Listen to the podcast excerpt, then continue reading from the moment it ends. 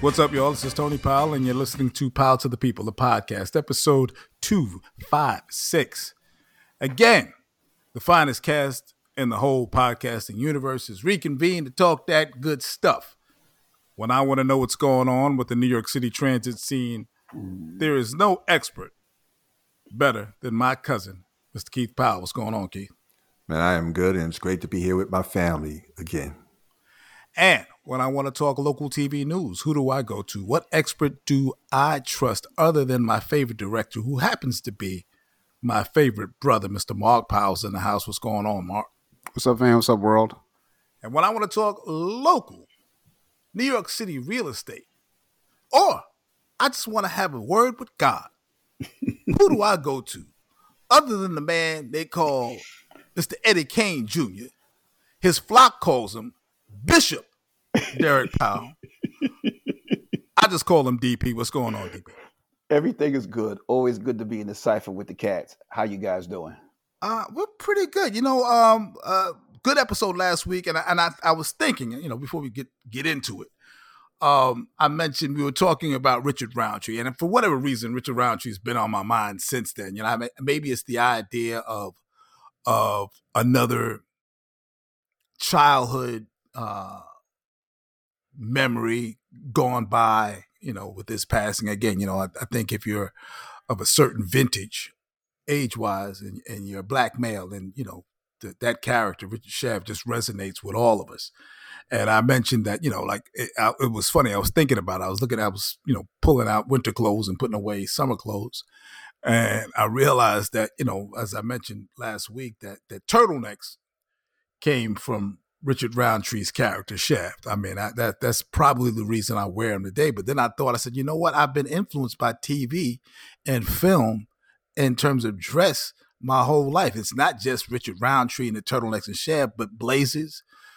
Don Johnson did a lot for me in the 80s. I was Miami Viced out. Mark will tell you, I wanted to be that dude. He ain't lying. Like they said, I'm not. Come to America. He ain't lying. Dude. I was like you, Anthony. I'm just gonna say that. Yep. And then, you know, the other guy that influenced me is Sean Connery's James Bond. I mean, you know, stylistically, yeah, I love those early 60s suits and stuff that he wore, man. So to this day, you know, those are the three action heroes that kind of, you know, set the pace for me. I mean, you know, when, my job working with GQ, I think that was another major you know, fashion influence, but that really is that was what influenced me. I know, like, you know, the 80s. I'm sorry, man. You know, Don Johnson, Philip Michael Thomas, everybody was dressing like them cats. I had double blaze, you know, all my blazers were damn near was like double breasted, and I was wearing, you know, the one button blazer, and I had the sleeves rolled up. You know, I stopped wearing socks. I don't even know if I owned a pair of socks in the 80s. Now, oh, God. I think we do have a picture of you, Anthony. Oh, yeah, we got that. With your sleeve rolled up and your hair, with the little Jheri Kurl look. Yeah. No, you know, it's funny. Like I said, you just your wedding. There's a picture. The picture of the four of us, and mm-hmm. You see me. I got I had the James Bond dinner jacket. Yes. Right, and white dinner jacket, and I had the little tiny skinny. It was a turquoise snakeskin bow tie. That's where my brain was, you know, black slacks. And I know I wasn't wearing, I'm pretty sure I wasn't wearing socks. I don't think I was wearing socks. Oh, God. So yeah, no, that cat definitely for that whole thing. I mean, now I hate to bring his name up, but I was wearing some Cosby sweaters too during that during that period. So, but yeah, no, that's definitely true. But you're so right here, yeah. You know, before you go on, Anthony, you're right. You know, you go back to the 70s, 80s, and 90s. Our clothes were virtually what people wore on TV that we saw, that we liked, and that's what we wore. We imitated what we saw. You know, from as you say, Bill Cosby to the Miami Vice, and there's some other things that we wore that, you know, you look back now and you go like, really? Yeah, that's what we did, you know, to fit in with the time. That's how we dressed. And a couple of us on this podcast were actually mimicking some clowns. There was some big bow ties in one of these videos. Hey. One of these photos that I remember showing that, you know, catch a breeze, right? That brother's flying away. You know, when you got bought that top for us. We just working. We had no job. Shoot, that wasn't our decision.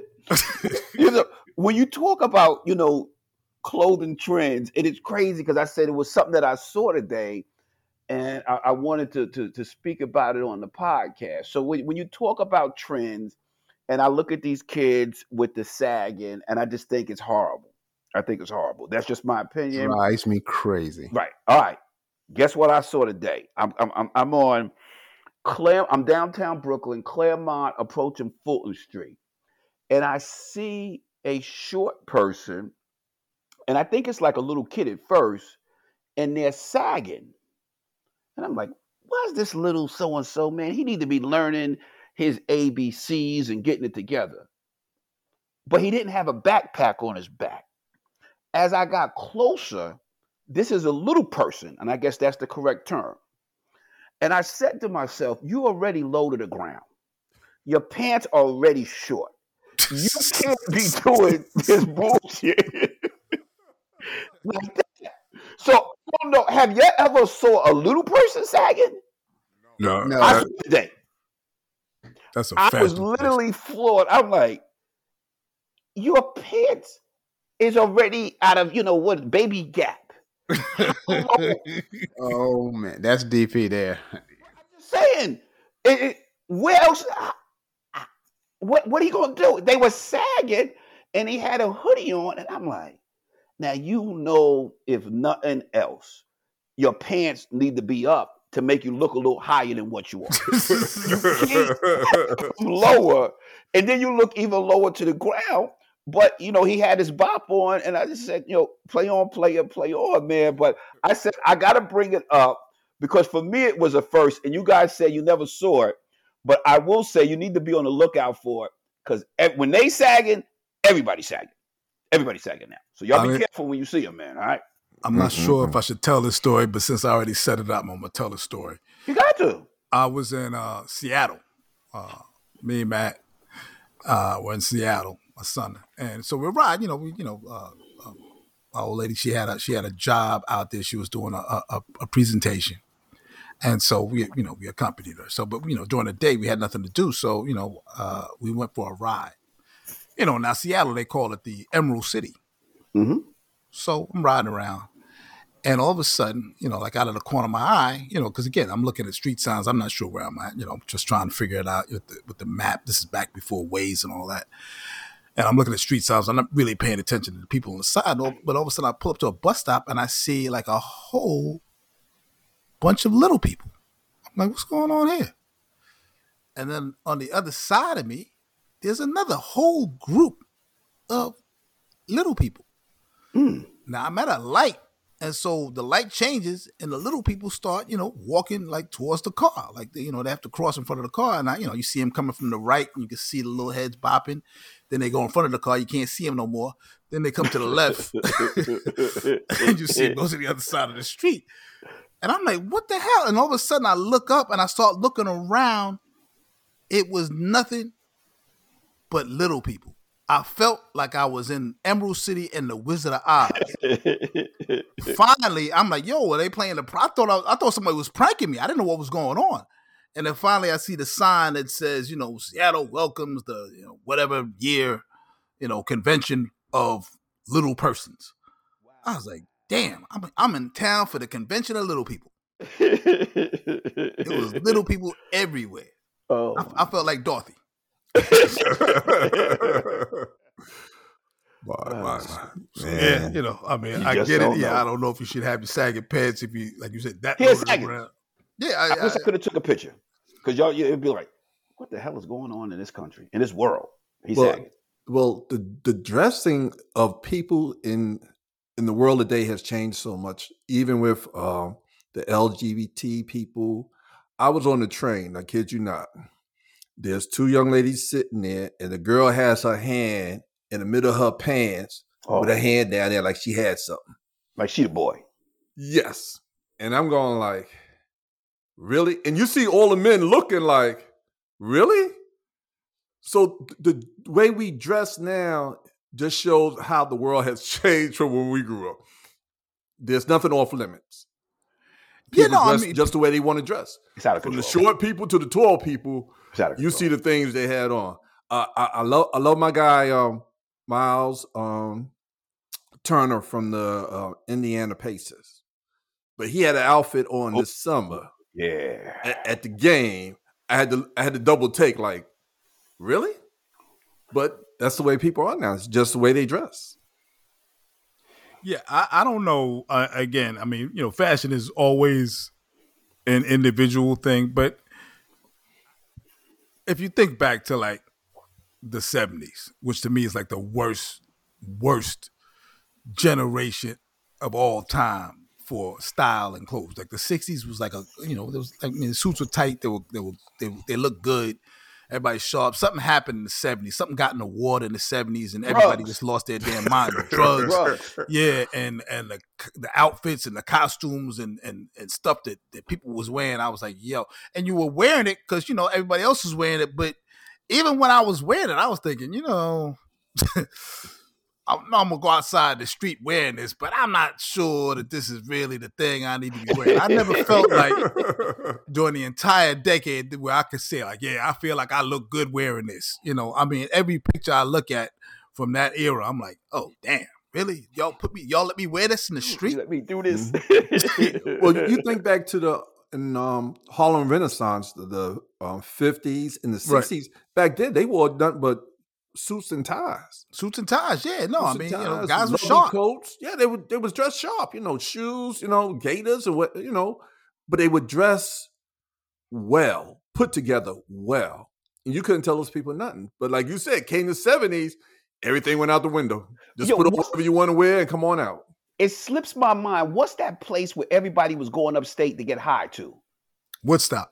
That's what happened. Woodstock and drugs and people want to be free and let themselves go. And we just happen to be born in the 60s. So as we get older in the 70s, you know, you kind of get jammed up with the fashion because they're controlling it. But once we got to the 80s and, you know, we got away from that Woodstock nonsense, everything got back under the control the way it's supposed to be, man. But that was that, you know, power flower stuff and everybody floating, yes, love, peace, and drugs. Nah. We gotta do that. 80s was kind of rough too, though, with them colors, man. We was wearing like ridiculous colors in the 80s. I mean, you know, like bright yellow, bright colors. Yeah. That's the New Jack Swing. Right. Man. New Jack Swing, late 80s and early 90s, man. Mm-hmm. You know, I mean, you look at some of that stuff. Easily and pastels was a big deal. Yeah. Yes. Hammer pants. The hammer pants, all that nonsense. Yeah. That's all I damn understand too. You know, so I never had no hammer pants. Me neither. But I did have parachute pants with about 4 pleats on each side. I'm like, God damn! What else they had? The super flare, the 13-inch flare. Yes, you go to the tailor shop, sure. All right, got the 13-inch flare on the pants. No, wow. So it's cover up your sneaker. You can't even see your shoe. That's true. Everybody look like Gumby. And it'd be tight up front. The French cuts, they were tight up front. And then it flared out at the bottom. Right. I had a lot of pair of pants made like that. Sure. Used to get them downtown too. Downtown on Fulton Street. My man was, you know, there was two stores I would go and get these Gabardines. Yeah, Gabardines. Yep. Damn. That's what we was wearing. That's what it was. Yeah, you know, wear the sneakers. You know, and it's funny because now, like, you know, I'm going back to pretty much. I mean, you know, it's to almost never wear sneakers. Now I find myself wearing them almost every day again. You know, I guess as you get older, you know, you start to go back to being a child again. So want to be comfortable, man. Yeah, dogs. You know, before we really get into what's going on, election day is tomorrow, and we were talking about it off the air. And election day tomorrow, people say, oh, who's running? Is it? No, it's election day is for these local elections. I'm sure that some of you will hear the podcast before you actually go out to vote. Some of you have already voted. But these are the most, to Mark's point, Mark said it off the air, that these are the most important elections. And they are. You're not voting for You're senator, U.S. senator. You're not really voting for your congressperson, but you are voting for the people that represent you locally. You're voting for your sheriff. You're voting for your judges. You're voting for your district attorney. You're voting for your city council people. All those people are the ones that make your local life better or worse. You know, you get some asshole district attorney, and suddenly what should be just a stern warning becomes a trial and looking at time because that person is an asshole and wants to go on to the next. Or you get some asshole judge, and what should be, again, a stern warning becomes time behind bars. Or you get some city council member who does not address the needs of your community, whether it's streetlights or whether it's just the potholes or that you have to deal with, or over too many parking meters, whatever it is. Those are the people that take care of your local. These are the people, like if you ever go on a cruise or if you ever stay in a nice hotel, they're like the people that kind of take care of you, that take care of the room. They're the concierge, they're the housekeeping. These are the people that kind of make the hotel of your life better. So get out there and vote. Did I say it good? Did I say it right? You said it correct. You did your thing, baby. You did your thing. Kudos to you. And speaking we were talking about it off the air again, speaking of people making decisions, district attorneys and the like, your guy, Jonathan Majors, is looking at trial this month. We got something to look at. I mean, he's not the only one on trial. Trump was on trial today. He was on the stand today and lost his damn mind. We'll talk about that in a minute. But Jonathan Majors. Yeah. Thoughts?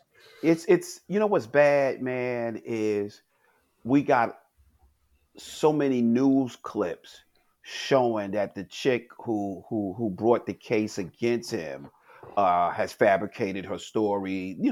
There's photos, there's text messages, folks have come forward. But for whatever reason, the DA in Manhattan, Bragg?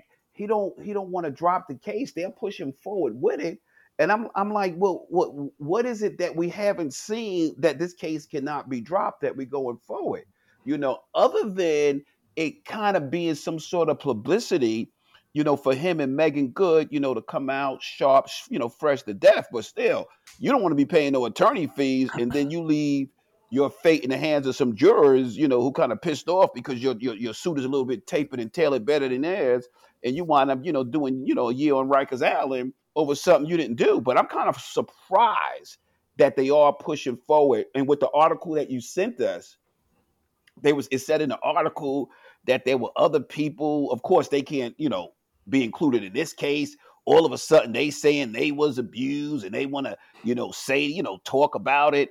But if I remember correctly, when they jammed up Cosby, and maybe jammed up is the wrong word, but when they bagged Cosby, wasn't some folks allowed to testify who shouldn't have testified, and that's why he was able to get off a little bit later or something like that? If memory serves me, I don't think that was the case. I think that there was one person. I think there was statute of limitations, and they did not allow them to testify. Okay, there was a bunch of people that were able to testify to the same thing that the accuser was saying that he did. Right. and that's typical and standard.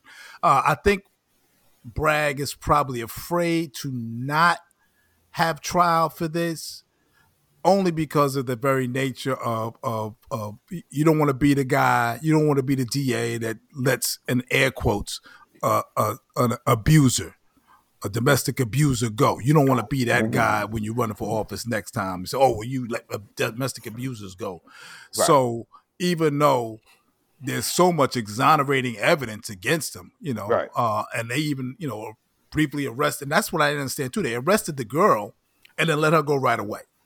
And then they're saying, well, that they probably shouldn't have arrested her, but that there was cause. There was cause to arrest her. And so I don't know what they're trying to accomplish with this. I don't know why this is even going to trial. Mm-hmm. I know he's claiming his innocence and his lawyers are claiming his innocence. And so they're going to, have this trial. But I'm a little leery of this idea that this man needs to go to trial. Me too. everything. You see the videos of her at the bar party, and you see this, that, and the third. He called the police to find out what was going on with her because she was not responding. He had the super open the door. He was the one that kind of found her and called an ambulance. And all of a sudden, you know, the cops go in and they're like, oh, you know, this large Negro. It reeks of 1930s lynching, and I know people are gonna go, well, you know, come on now, but it does. It has that. It has, you know, it's a great story, I guess, for the press. It's celebrity. It's abuse. It's the fact that this guy was a rising star. What's unfortunate is that she can never make him whole in terms of the damage done to his career. And even if he's exonerated, if he goes to trial, all the pictures are going to be of him sitting at, you know, as a defendant at some trial, no matter what happens. You know, nobody's going to pay attention to the, you know, they're not going to invest the same energy at clearing his name as they did dirtying his name. And I'm hoping that baby girl, you know, she keeps it down, blue pantsuit, black pantsuit, gray pantsuit, stay in those families. You don't want to be too flamboyant and flashing. You know, we know you are his ride or die right about now, but, you know, just bring it down a little bit. Don't have the boobies out, and let's have that professional look so we can get him off this case. We don't know. We don't need him to get jammed up on no technicalities because he's fine. All right. So to bring a little difference to this conversation, you guys had no problem when Bragg brought charges against the Trump organization because you figure he knows more than the press knows. But you have a problem with this because don't you think that Bragg, to bring charges, has to have something more than the videos that they've allowed you guys to see? Doesn't that seem like he's not like, he doesn't appear to be a headline chase. It's not like right. Cyrus Vance. Yeah, he doesn't appear to be like thirsting for that. There's the attorney. I think he's the only black attorney in Crump.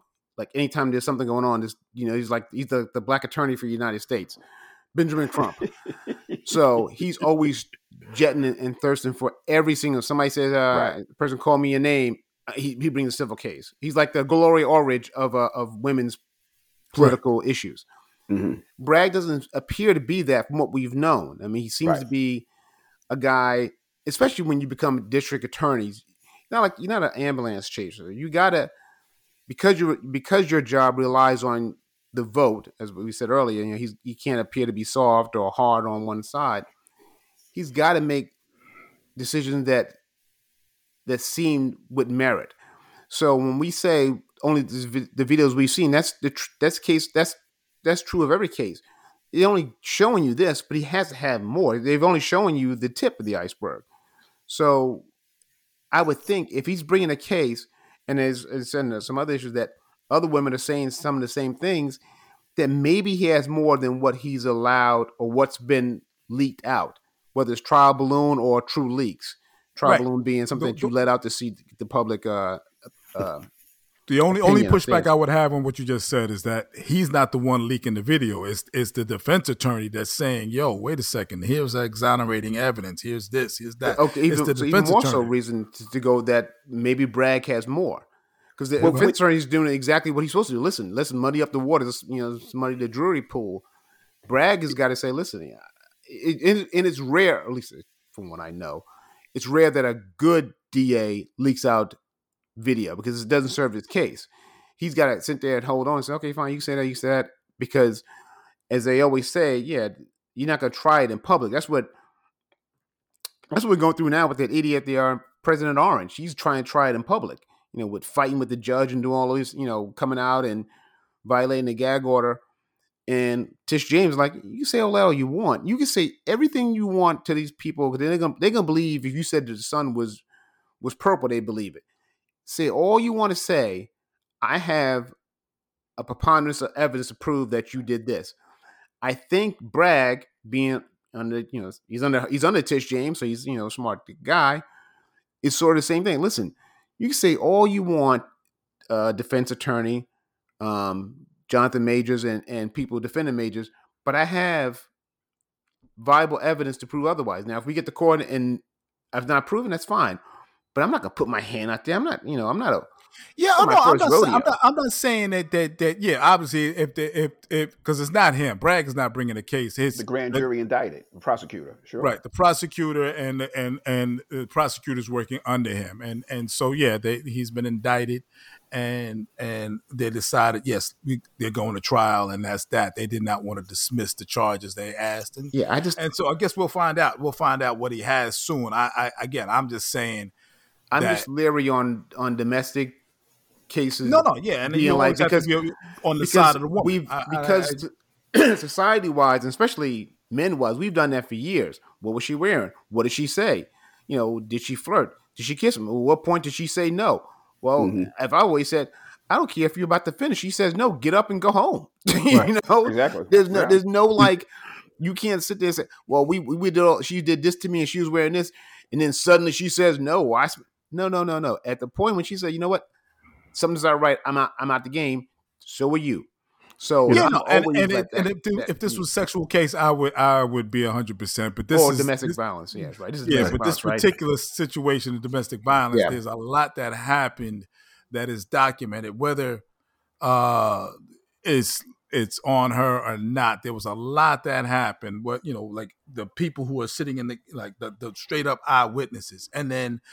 Who you gonna believe, me, your lying eyes? We watched a video last week of I hope he's innocent. Believe me, I hope he's innocent. Because he's never gonna. It's like, what do we know? Okay, what do we know about Michael Irvin? What do we know about his off the field? Right. We know all the drugs and the women.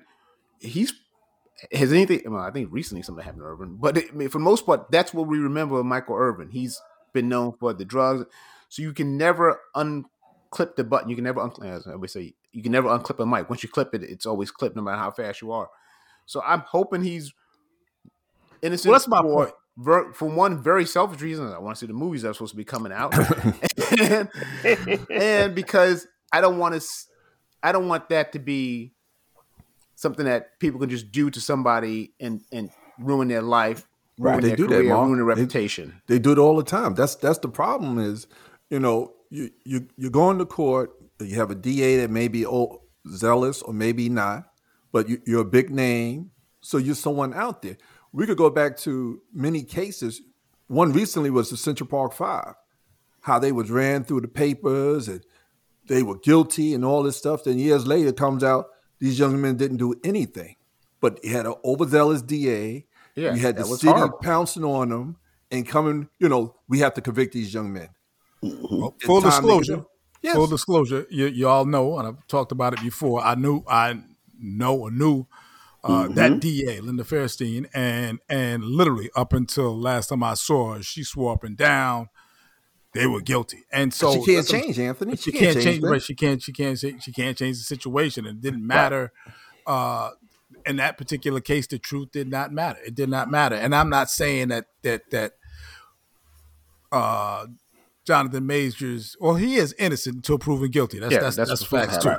That's also facts. That's it that way. You're guilty, but you got to be proven innocent. In the world we live in, I'm on the side of I'm team woman here, because so many times we've seen it. Girl, black eye, busted arm, and what happened? I tripped and fell, and it's always been prove that he's really doing this to you. Because the evidence or the rebuttal against these women for years have been, well, you stayed with them for 20 years. You had 3 kids with them. If it was so bad, why didn't you leave? You did this, you did that. That was the thing they were put against. So at a certain point, women have been said, you know what? I'm not going to say a thing. So, or they do the. So I'm always like kind of leery of that. If you get one guy, you go, see, I told you all those women are fake. Meanwhile, the other 9 women have been like, well, yeah, he didn't do it, but these other 9 dudes beat the hell out of me. No, and I agree. I wholeheartedly agree. Listen, if he's an abuser, I'm done. I'm not going to cape for anybody that's guilty. I'm just saying that from the moment this thing shook out, there were question marks. There was a whole bunch of question marks from the very first time you heard it. To the last time you heard the story, there's been a series of question marks, things that just did not add up, including the arrest of this woman for whatever she did with the credit cards. Yeah, I agree. And the fact, we talked about it before, grabbing the phone in the car, and clearly it was Megan Good was on the other end of that other end of the text. Miss Good, if you're nasty, I'm sure that's what was texted. Was texted right there, and she was like, "What's going on?" And I don't have to show you, and and that kind of thing, and right. and the people that saw what they saw, and so yeah, if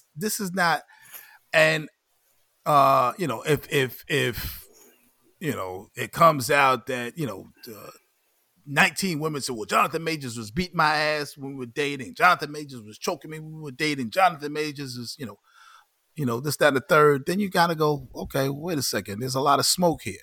But if it's like, well, I saw him someplace and he was really mean to me.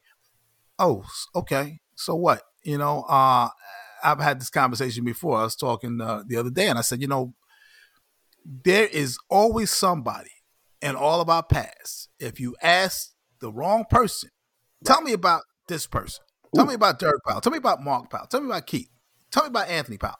There's going to be at least one person go, that person's an asshole. And they'll have their reasons. And their reasons to them will be valid as all can be. Right. But it may not be the total picture of any of us, So that's my issue. I agree with that, too. I agree. 150%. Definitely. So that's what I'm saying. Get out there and vote and keep Jonathan Majors out of jail. I'm making good. Hold baby boy down. I know you got him. Go ahead, I want to see these movies next summer. So, from a completely selfish standpoint, I want the NCU to keep going. Do the right thing, y'all.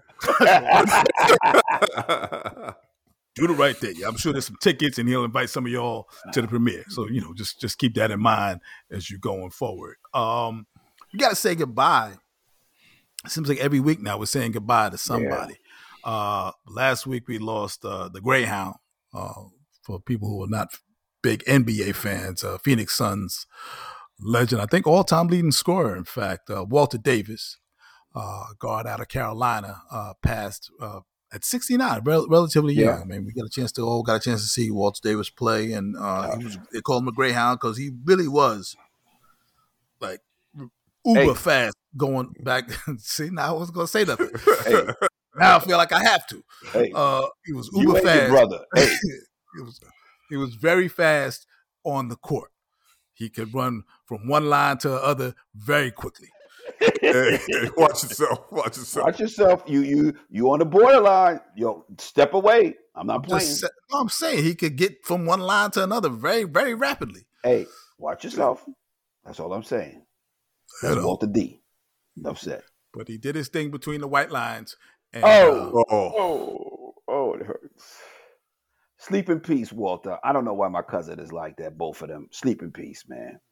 No, I'm just saying. I mean, am I wrong?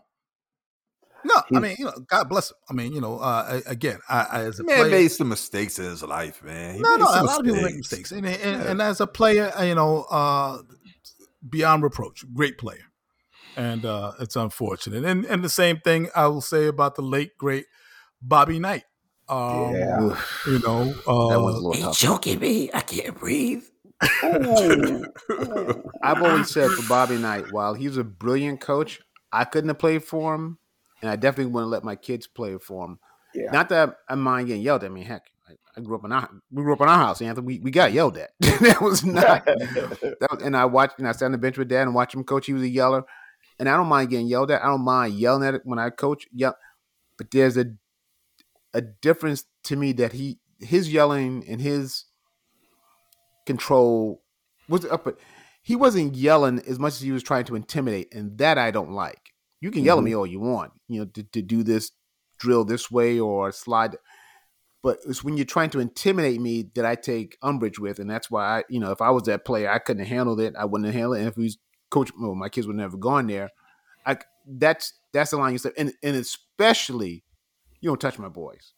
That's when things, at that point, it becomes, there's going to be some fights. Simple as that.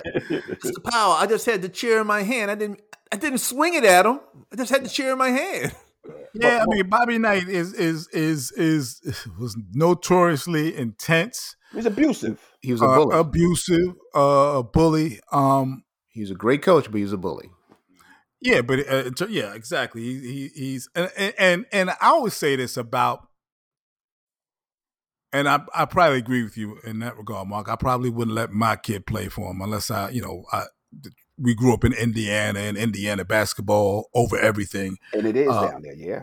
And that's what it is, and that's what these kids go there, and that's why they wanted to play for Bobby Knight, because it is, Indiana basketball. Just like if you live in Carolina, Carolina basketball is the end all be all. If you're not going to Carolina, you're going to Duke.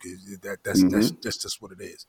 But I wouldn't have let my kid play for him, but as a coach, as a motivational speaker, and I've seen Bobby Knight do, like, there's videos now if you want to see him on YouTube. Bobby Knight is a great motivational speaker. Maybe he missed his calling. Maybe, basketball, he should have got out of basketball and went into that, that area, because he's a great motivational speaker. I remember Charles Barkley after 84 said, "This is the meanest man I ever played for in my life." Isaiah Thomas came out of there, and was able to survive it. But, again, rest in peace. And Bobby Knight, rest in peace, man. I've seen him on the sidelines like everybody else. I couldn't play for him. You had to be the right type of person, because when you listen to some of the interviews of the Quinn Buckners, the Scott Mays, and the Isaiah Thomas, they love that boy to death, man. But they were, basically coming out of that Midwest area, and that's all you knew, and that was all and everything. And he demanded perfection, and he got it. Doesn't he have a team that didn't lose any games and won the championship? 76 team. So you got to hate him or love him. I like to see him strategize on the sideline. I loved it, but there's no way. And I had some tough coaches, but, he got in everybody's face. If you was good, you usually get some slack, but he didn't care who you were. I was like, damn, he was on the one kid, Damon Bailey, so bad one game. The kid was, and this was Mr. Indiana State, All-American, and he thought about leaving, but wound up staying and had a really good career. But he said afterwards, man, like, yo, this guy's crazy, man. But that's just who he was. And Steve Alford, he was like that way. Yeah, even though Wayman Tisdale said when they the Olympic team, he was getting on Wayman every time. And Wayman was the man at Oklahoma. He did his thing. But guess who he didn't get on? Michael Jordan, though. Shoot. Mike didn't get that fire. He tells a story about Michael Jordan. There's a great story. There's a video on YouTube. He's talking about not setting picks or something like that. Yeah, not setting screens. He said, Michael Jordan came in. They're up 19 points at the half over Spain or somebody, and Jordan's got like 19 points, like 11 rebounds, 7 assists, a couple steals. And so, and he was trying to keep the players motivated because he up 19 points. That's, he didn't want them to let down. So he was trying to figure out what to do. So he looked around. So as soon as they, he comes in, he slams the door. He walks right up to Michael Jordan and he reads off the stats. You got 19 points, 11 rebounds, 7 steals, and, this, that, and, whatever. You haven't set a single screen since you've been out there. Everybody out here set a screen but you. That's why you got the 19, but why are you not setting screens? And he was like so loud. It was so obvious that over the top, he was trying to maintain. And Jordan, was laughing. Jordan said, "Hey, man, coach, you said last week I was the fastest guy on the team." He said, "I was setting screens. It was just so fast you couldn't see." So, yeah, I mean, even that guy, got it. And to his credit, when it was time for was the 83 draft, and Portland called him up, called Bobby Knight. Great story about Bobby, about Jordan, I think. Yeah. Yeah, he said, Portland's like, yeah, we got the number 2 pick. What do we do? Hakeem is probably going to be gone. The Houston number 1. So, what should we do? And Bobby Knight said, man, draft Jordan. And Portland said, well, shoot, we need a center. He said, okay. draft Jordan, and make him play center. He said, this is the best basketball player I've ever seen in my life. He said, you'll be making a huge mistake if you don't draft Jordan. And they made that mistake. It took Sam Bowie. Oh, God damn. Bobby Knight's one of those guys that he's an enigma because he commanded and demanded respect, but didn't feel a need to give it back to anybody. Like he's one of those guys. Because even his brightest pupil, he was fighting with him. And Alfred, Alfred, but Coach K for years. Oh yes. And feud going because on. It's like what this guy has done nothing but been respectful of you, yet you like this is just weird kind of jealousy. So yeah, I mean he I guess in his clearer days he would probably have to admit I did some things wrong, but he could never say that publicly. Like he seemed that he would deem that as a fault to say I was wrong. He came from coaching the old school coaches. These guys, I mean, think about who was his friends. One of his best friends is Bill Parcells and La Russa. Mm-hmm. Two guys who can't admit anything, right? Mm-hmm. And La Russa, and these guys are of the same ilk. Legendary coaches who they're great coaches who are coach hard, coach the shit out of their players. Mm-hmm. Don't mind abusing them and saying whatever they got to say to try to motivate them. These are not the guys that put their arms around you and they're not trying to Phil Jackson you and try to zen you into a championship. These guys will get in your ass from the moment you show up, and that goes all the way back to those guys and types like Woody Hayes and Bear Bryant before them. I think he played under Woody Hayes. Oh no, he idolized him or something. I know he like had a big. I think he played under him, or was like that was his favorite kind of coach. That Bear Bryant was the guy that grabbed the face mask and he's talking to you, right? If I'm correct, Bear Bryant. I don't know. I know Bear Bryant is just like Alabama. Alabama, he was just like just face mask. There was a coach. I mean, he grabbed your face mask and he's talking to you while he has your, holding your face mask while he's talking to you. Yeah. I'm trying to think who the. He's an old time coach. I remember that. While y'all think of that, I'm gonna tell you what one of my coaches told one of our players, and he was a solid player, but tore a little bit overweight. And this one game we playing, we had to be like 15 or 16, and the cat wasn't getting no rebounds, right? And he told him, you come, and he was really, our coach was really comical. And he came over and we were winning. He looked at him and like, look at you, man. You ain't doing nothing out there. Can't grab a rebound if I paid you. And then he goes, I bet if I threw a Big Mac up there, you get your fat ass up there and get that rebound there. So, we was crying. And you know what was crazy? That boy went out there and rebounded to death, man, in that second half, man. I was like, oh, man, I guess Coach take you to McDonald's after this. I'm saying to myself. But he said, if I throw a Big Mac up there, I bet you get your ass up there and get that, won't you? And, it's all type of motivations that, folks use, coaches would use, and players. I just always felt with that one guy, like the rest of you, he definitely, what we call him, a habitual line stepper. He was a habitual line stepper, man. Well, regularly. Again. Rest in peace, Bobby Knight. He won't be doing that. Before we cut out, I saw some video this weekend of the aura. Not Kells. Kelly was he's in the joint singing, and the only thing I could think of was the thing Richard Pryor said about making them fools laugh all day in the joint to keep their minds off the booty. I'm not sure R is singing in jail. R. Kelly is singing in jail because he wants to be singing in jail. I think R. Kelly is singing in jail like he is somebody's walking, talking iPod. They just push the button and say, yo, you better start singing. And he just starts, singing for them to keep their minds off the booty. I don't know. Well, I think they had a basketball game and he was sitting on the side and the guy was talking to him. He started singing. I mean, this cat still can sing now. Don't get me wrong. And he was blowing and them cats was singing with him, but he had no problem.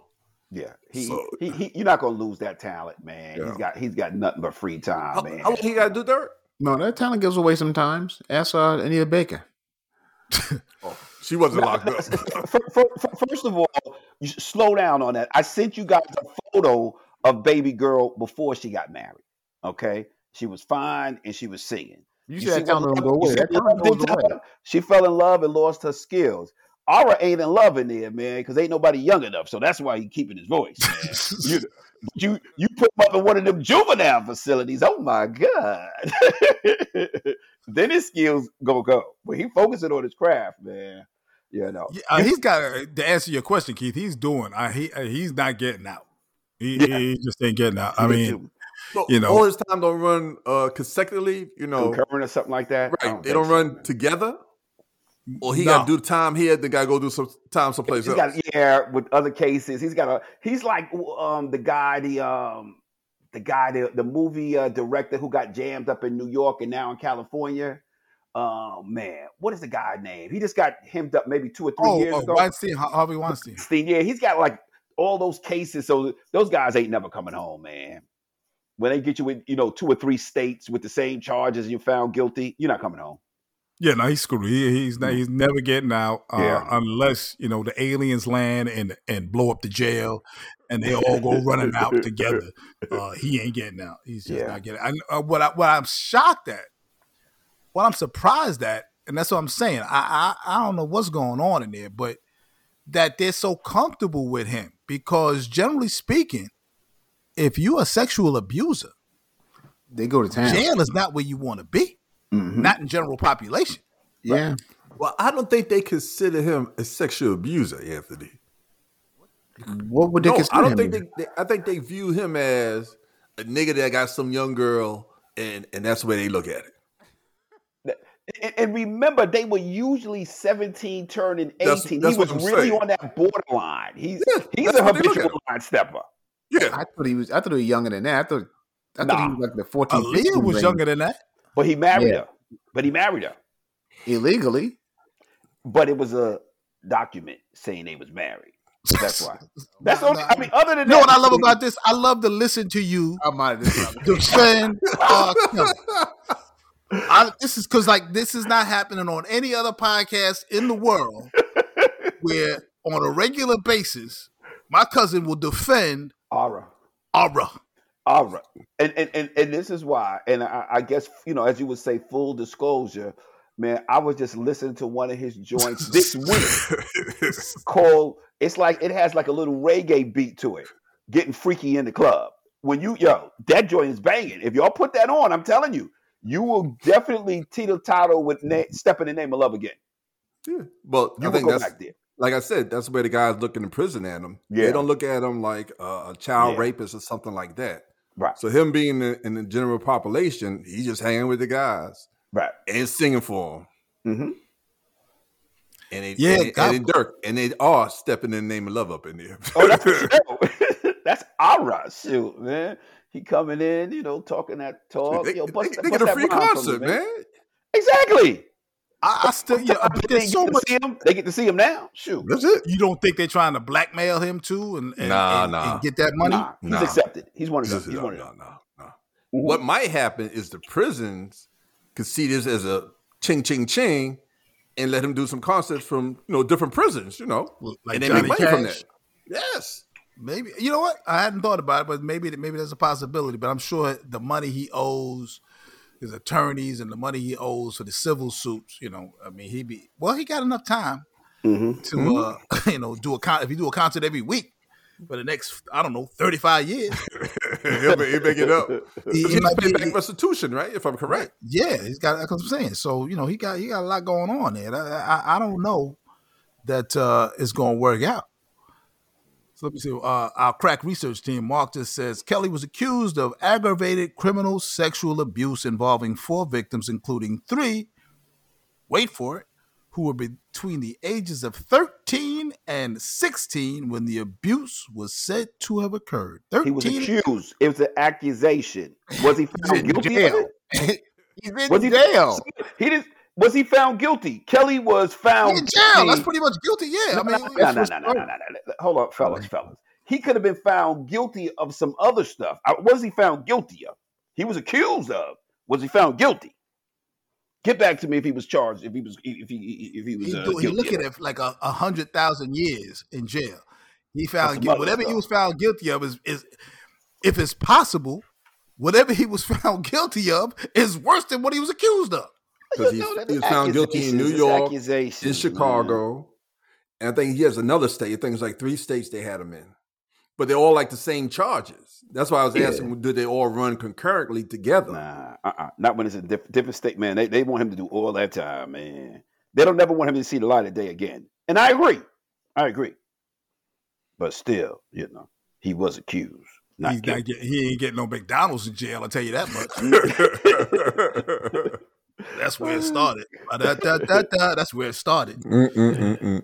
He was out there at the Chicagoland, McDonald's, waiting for the kids to get out of school. That's a problem. Hey, you ever seen the movie Belly? Yeah. Okay, you remember the part when they come out the bar and he's sucking on a lollipop and looking at them? That's how R. Kelly was in front of McDonald's. With that lollipop in his mouth. Got the Happy Meal money. Okay. Crack research team, Mark Powell, former backup performer for R. Kelly, testified that she saw Mr. Kelly engaging in a sex act with the R&B singer Aaliyah around 1993 when Aaliyah was only... wait for it, 13 or 14 years old. Okay, so the back video of him peeing on a 13-year-old girl. The singer, who couldn't get front stage, failed to mention that Aaliyah, who he married. Come on, man. Act like that's a wife. I'm like, what are we talking about practice here? What are we talking about? You're in jail for these crimes and you're defending this. Somebody's got to do it. His damn lawyer couldn't get him off. He needed me, man. Give me that money, Ara. I'd have won that case for you. Nah. Like I said, listen, the fact of the matter is they got him. Yeah, and Michael Jackson's milk kept him out of jail because he was about to go too. It was going to get ugly for him too. So, yeah, right. It's insane. But that's like I said. I guess there'll be more TikTok videos. The question I have is, who recorded that? How they get the recording? Who had a phone in jail? I guess somebody had. Anybody asking the questions? Somebody had a key to that phone in there. Is there something ringing? Nope. Why are you shaking? Anthony, I seen a thing on the guy was in jail. I forgot the show that comes on Vice or something. Guy's in jail in Vice. They open his cell. He walks out, goes downstairs to the kitchen, and tell him he won his hamburger, cheeseburger, and lettuce, tomatoes, and all that stuff. The warden comes out, asking him why he out his cell. He said, "I'm down here to get my hamburger." He said, "Nah, you get no hamburger." He said, "Listen, we could do this the easy way or the hard way. I'm doing life. I'm never getting out. I could kill you right now and your family be unhappy. Am I going to get my hamburger?" He said, "Sure. Have your hamburger and you have a good night." That's who got the phone. That's what our uncle would, this is what, I remember hearing those stories. And he used to say that, like there would be guys, because our uncle, I'm not going to drop names. Our uncle used to work in the federal prison system. He was is an officer, a CO. I think he was a captain, right? He was captain. Mm-hmm. Yep. Yeah. So he made it to the rank of captain, in the federal prison system. And he used to say, I remember hearing him talk about it. He used to say, there would be guys, these big time, mobsters that got, jammed up on a RICO case. He said they were gentlemen, but they had their own, just like Goodfellas, their own space. They did what they did, and you just try to, you keep an eye on them, but really just didn't want to get involved in what they was doing. And there are people, you know, as I said, like a guy who's doing life, you know, and he's a sociopath. Yeah, you probably don't want to, you know, deny him his burger. That rock. Ooh, give that man this burger and go about your way. But he won't want them all. Give him a double. And there's other guys in there that Derek called out at a certain event. Yes, as being what it is. Okay, I just want to make sure. Yeah, that's the same one. Okay, yeah. I knew. I just want to make sure, you know. Yeah, that's the same. You always want to bring up the past. You know? Can't let stuff go. That is indeed the same one. I'm just saying, you know, I mean, so yeah, these guys, you know, some of these guys have access to things that, and maybe that's why R is singing them songs. Maybe he want. Maybe they can get him a 13 or 14-year-old that'll come to jail. I don't. On, they gonna do that now. Man. Really, come on, man. That's how you like him. You guys are overstepping now. You're overstepping a little bit. Your boundaries. Here. That's what he liked, because he could have had anybody over 21 if he wanted. He could have had a whole world of over 21-year-olds, but that's not his thing. Always messing with. They always want what they can't have. Yeah, oh, he wanted his girls with a Happy Meal. That's what he wanted. That's exactly what he wanted. Oh God! Mm-mm-mm. So I'm making a big executive decision. Before we go, I just decided. I think for our listeners who want to get in contact with us, and if you have not subscribed to Power to the People, make sure you subscribe to Power to the People. Anywhere you get your podcast, you can get us. You know, anywhere you can ask Alexa to find the latest episode of Power to the People. Alexa will find Power to the People. And you can find us on social media. And this is what I'm thinking about not doing. We're on Facebook. And if you want to contact us on Facebook. If I don't see it, one of us will see it, and we will certainly respond and get back to you. But I don't think we're going to be on X anymore. I think X is, Twitter. I think it's time for us to close Powell to the Peeps, and so I don't have to spell it anymore. Powell, the number 2, the letters DAPEEPS. Powell to the Peeps. I think it's time for us to close out the Twitter account on X. But certainly, if you want to reach out to us, hit us up on Facebook. You can find us all on Instagram, and you can find us back here. Same bat time, same bat channel. We'll see you then next week. Peace.